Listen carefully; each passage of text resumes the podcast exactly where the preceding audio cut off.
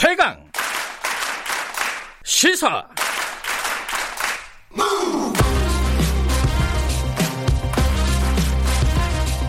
지금 여러분께서는 김경래 기자의 최강 시사를 듣고 계십니다. 네, 오늘이 부처님 오신 날입니다. 아, 살아있는 것은 다 행복하라 이렇게 세상을 위로하던 법정 스님이 입적하신 지 올해로 10년이 되는 해입니다. 어, 무소유의 삶을 강조를 하셨죠. 이, 이 말씀은 아마 많은 사람들이 기억하고 어떤 삶의 지표로 생, 사, 여기는 분들이 많이 있는 것 같아요. 제 주변에도. 물론 실천은 어렵죠, 이게. 자, 법정 스님의 제가 제자이십니다. 정찬주 소설가님과 함께 어, 법정 스님의 말씀, 지금의 의미 이런 것들을 조금 되새겨보는 시간 짧게나마 가져보겠습니다. 어, 정찬주 선생님 안녕하세요. 네, 안가, 안녕하세요. 반갑습니다. 예. 제가 제가 제자라고 말씀드렸어요. 청취자분들에게. 이 제가 제자라는 게 뭐예요? 그 스님의 이제 제자는 이제 예, 그두 종류로 나눌 수 있는데 네. 출가해서 이제 삭발한 그 출가 제자가 있고요. 네. 또 저작거리에 살면서 음. 스님의 제자가 되는 그런 제자를 제가 제자라고 합니다. 아, 그러니까 같은 스님이 아니라 세, 속에 사시는 분 제자를 그렇죠. 제가 네. 제자라고 네. 하는군요. 예. 머리를 길고 있기 때문에 또 유발상자라고도 부릅니다. 아, 유발상자라고도 불러요. 예, 예. 네. 그 법정 스님하고 정찬주 네. 선생님은 어떻게 인연을 맺게 되신 겁니까? 예, 그 1970년대 초반에는 네. 법정 스님께서 봉은사 다려원에 계셨습니다. 네. 그때 이제 함석헌 선생님과 반독재 투쟁을 하실 때였죠. 아하, 네. 그러다가 이제 수행자로서 마음에 증오심이 생기는 것을 경계하셔서 네. 통광사 불의함으로 내려가십니다. 네. 그때가 1975년도였거든요. 네. 그때 저는 이제 동국대학교를 다니고 있었는데 네. 불교 학생회에서 이제 활동하고 있을 때였습니다. 학생이셨어요 그때? 예. 예, 예. 예. 그래서 아마도 이제 제가 산사순례 를 하면서 네. 그때 이제 불이람을 내려가서 스님을 처음 뵀던 것 같습니다. 어, 처음 뵀을 때 예. 어떤 말씀을 하셨습니까, 법정 스님은? 어, 그 조금 저 어, 보통 다른 분들도 그런데 좀 까칠하세요. 예, 저기 네. 저 어, 세상에는 좋은 말 많으니까 네. 예, 그 좋은 말보다는 네. 실천이 중요한 게 아니냐. 음. 나한테 좋은 말 들으려고 생각하지 마라. 뭐 이런 말씀으로 좀 얘기하셨던 것 같아요. 아, 그런데 이게 말씀하셨잖아요. 까칠하시다고 하셨다고. 예, 예, 예. 그런데 제자로 삼으신 거는 뭔가 좀 특별한 게 있기 때문에 제자로 삼으신 거 아닐까요? 법정 스님께서? 제가 이제 원래는 여기 저 서울 상명로고에서 네. 대학을 졸업하고 국어 교사로 있다가 음. 그다음에 샘터사로 이제 이직을 했죠. 어, 잡지 옮겨갔습니다. 예, 예. 그래서 이제 샘터사로 가서 법정 스님 이제 산문집 그 편집 담당자가 됐어요. 네. 그러면서 이제 불이람을 이제 오르내리면서 네. 이제 인연이 깊어져서 스님의 제자가 된 거죠. 아 그렇군요. 예. 그때 한 번 만남이 아니라 그 인연이 계속 이어지면서 어, 제자가 어, 되신 그렇죠. 거군요. 스님을 예. 제가 모신 지 한 25년 정도 될까요? 음. 어, 올해가 10년입니다. 입적하신 지. 어, 예, 예. 이 10년을 맞이하는 부처님 오신 날 어떤 기분이 드세요? 어, 소회라든가. 예. 저는 이제 스님이 돌아가시기 전에 네.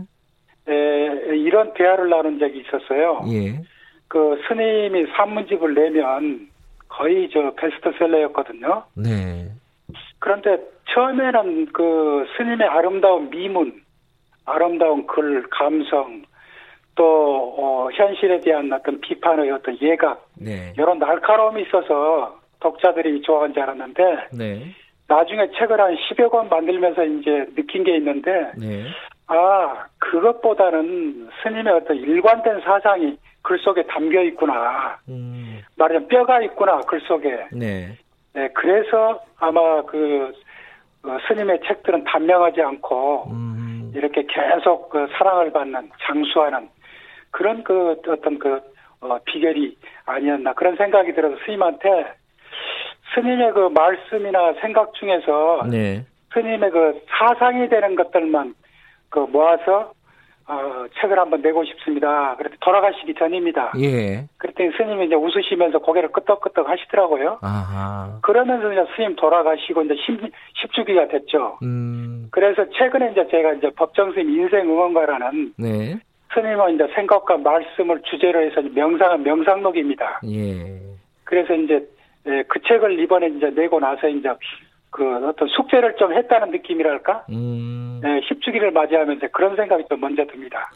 아까 그 말씀을 하시면서 이렇게 말씀하셨습니다. 책을 만들다 보니까 법정 스님의 어떤 일관된 사상 어, 이런 것들이 잡히더라. 근데 네네. 이게 한마디로 얘기하기는 쉽지는 않겠지만요. 그 일관된 사상이라는 게 뭘까요? 어, 예. 저는 그, 저, 스님의 일관된 사상을 예.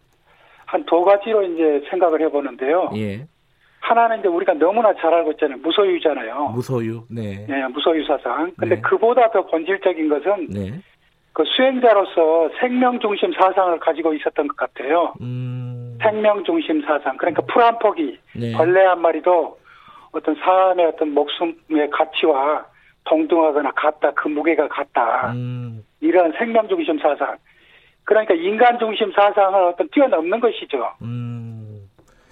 그러면 그런 어떤 사상들이 지금 2020년에도 네. 현재적인 의미를 계속 갖고 있다 이렇게 보시겠네요, 그죠? 그 독자들이 여전히 스님의 글을 그리워하는 것은 네. 아마 그것 때문이 아닌가 음. 그런 생각이 듭니다. 아까 그러셨잖아요. 생전에도 어, 네. 글만 쓰시면 베스트셀러가 되고 지금도 네. 많이 읽어요. 무소유 같은 유명한 책들은 그렇습니다. 사람들이 그 아직도 그 법정스님 말씀을 찾아내고 기억하려고 하고 읽, 는 이유가 뭘까요? 본질적으로는 그 어떤 수행자로서 이제 향기가 되어 있기 때문에 음. 그런 건데 그 향기라는 것은 네. 단순한 어떤 글의 품격이라기보다는 네. 어떤 언행일치의 향기라 할까요? 음. 스님의 말씀과 생전에 살았던 모습. 네. 그 돌아가실 때 우리 감동했잖아요. 네. 꽃상에 만들지 말고 네. 내가 평소에 입었던 가사를 덮어라. 음. 그래 그렇게 돌아가셨잖아요. 네. 상해 없이. 네.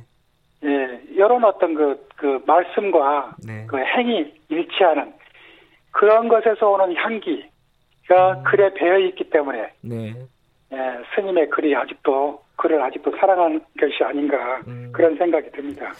법정 스님 아까 인간적으로 보면 조금 까칠하셨다 이런 말씀을 예. 하셨는데 예. 실제로 어떤 분이셨어요? 우리는 이제 글이나 이런 걸로밖에 접하지 못하잖아요. 보통 사람들은 네. 어떤 분이셨습니까? 사람으로 보면요. 어 이제 겉으로는 이제 그런 좀 에, 자기 질서가 이제 확실하기 때문에 네. 이제 좀 까칠하게는 보여요. 네. 그렇지만 그 내면적으로는 네. 아주 눈물도 많으시고 아 그래요 예술 예, 예술적인 감성도 풍부하시고 음. 서울에 이제 올라오시면 저하고 이제 가끔 조조 영화 프로를 좀 많이 봤습니다. 아 그래요? 예예. 예. 아, 영화를 좋아하시군요. 낮에는 이제 사람들이 음. 많이 오니까 승복 입고 앉아 있기가 좀 뭐하다고 이제 아침 일찍 가서 이제 영화를 보고 그랬는데 네. 그 단성사에 가서 서편제를 보시는데 영화 시작한 지 5분 만에 그냥 끝날 때까지 이 손수건을 꺼내가지고 아, 우시더라고요. 감성이 되게 풍부하셨던 분이군요. 아, 그럼요. 음, 아니, 되게, 뭐랄까요. 이제 속세, 세속을 좀 초월하신 분이라서 그런 눈물을 흘리고 이런 일은 없을 것 같다는 상상이 있는데 그렇지 않네요. 음. 아닙니다. 이제 고승은, 음, 네. 이제 우리가 흔히 고승은 지금 방금 저 말씀하신 것처럼 눈물도 없고, 네. 어디 네. 저 뭐랄까 감정에 이제 예, 휘둘리지 않아서 목석같이 이렇게 보일 법하자 무섭고 네. 두렵고 네. 보일 법하지만 희노애락에 또 이렇게 매달리지 않는 분들이 고생이거든요. 아 그렇군요. 예, 예. 예. 그런 거를 일부러 또 안 하는 분, 안 하는 것도 예. 예, 음. 거기에 음. 매달리지 않는 분. 음. 예. 그 무소유라는 책이 가장 대중적으로 많이 알려진 책 아니겠습니까? 법정 스님은 진짜 무소유였어요?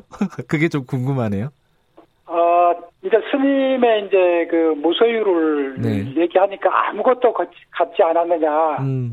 어느 신도가 제가 옆에서 본, 본 이제 지켜본 그 일화입니다. 네. 스님이 이제 SM3라는 조그마한 차를 타시니까. 네. 스님 무소유신데 차가 있네요. 그래서. 그러니까 스님께서 그때 그분한테 뭐라고 얘기했냐면. 네. 군더더기를 갖지 않는 게 무소유다. 음. 불필요한 것을 갖지 않는 게 무소유다. 아무것도 갖지 않는 게 무소유가 아니다. 네. 그런 말씀을 하시더라고요. 네. 근데 이제 그 무소유가 이제 스님이 연로하시면서 음. 조금 더 사상적으로 뭐라고 할까, 에, 더 갖추어졌다 할까요? 네. 더 익었다 할까요? 음. 그 무소유가 이제 나눔으로 이어지더라고요. 네. 나눔의 사상으로. 네. 그 불필요한 것들을 빨리 나눠줘라. 음. 왜 다 가지고 있느냐. 네. 사람이 죽으면 그 가지고 있는 물건도 가치에 빚을 잃는다. 네. 아무도 가지려고 하지 않는다. 살아있을 때 나눠줘라. 네. 그렇게 이제 나눔의 이제 어떤 그 사상으로 이제 좀 이렇게 바뀌어지는 듯한 음. 그런 것을 옆에서 좀 지켜봤습니다. 무소유가 나눔으로 이어지는 거군요. 네네네. 네. 지금 코로나 사태로 어, 네. 많이 힘들어 합니다. 경제적으로도 힘들고 심리적으로도 힘들고요. 육체적으로 네. 또 질병 전염병에 걸린 분들도 많이 있죠. 네. 어, 법정 스님이 만약에 계셨다면은 이런 어려운 중생들에게 어떤 말씀을 하셨을까요? 네. 그 스님께서 네. 늘 이제 말씀하신 것 가운데 하나가 네. 우리 모두는 한 뿌리에서 나온 하나의 이파리다. 네. 하나의 이파리가 병이 들면 아프면 옆에 이파리도 병들고 아프다. 아. 그러니까 옆에 있는 이, 그 이파리를 위해서 늘 기도하고 음. 응원하고 돕고 나눠야 한다. 음. 이런 말씀을 하셨어요. 그래서 네. 그 나누고 베푸는 삶을 이어갈 때이 네. 코로나19의 재난도 보다 음. 쉽게 빨리 저는 극복할 것이라고 생각합니다. 알겠습니다. 어, 선생님 말씀 드리니까 조금 위안이 되고 어, 뭐랄까요 속이 좀 시원하다 이런 느낌도 좀 있습니다. 오늘 말씀 네. 감사합니다. 네, 감사합니다. 법정스님 제가 제자이신 어, 정찬주 소설가였습니다. 김경래 채널에서 1부는 여기까지고요. 잠시 후 2부에서 뵙겠습니다. 8시에 돌아옵니다.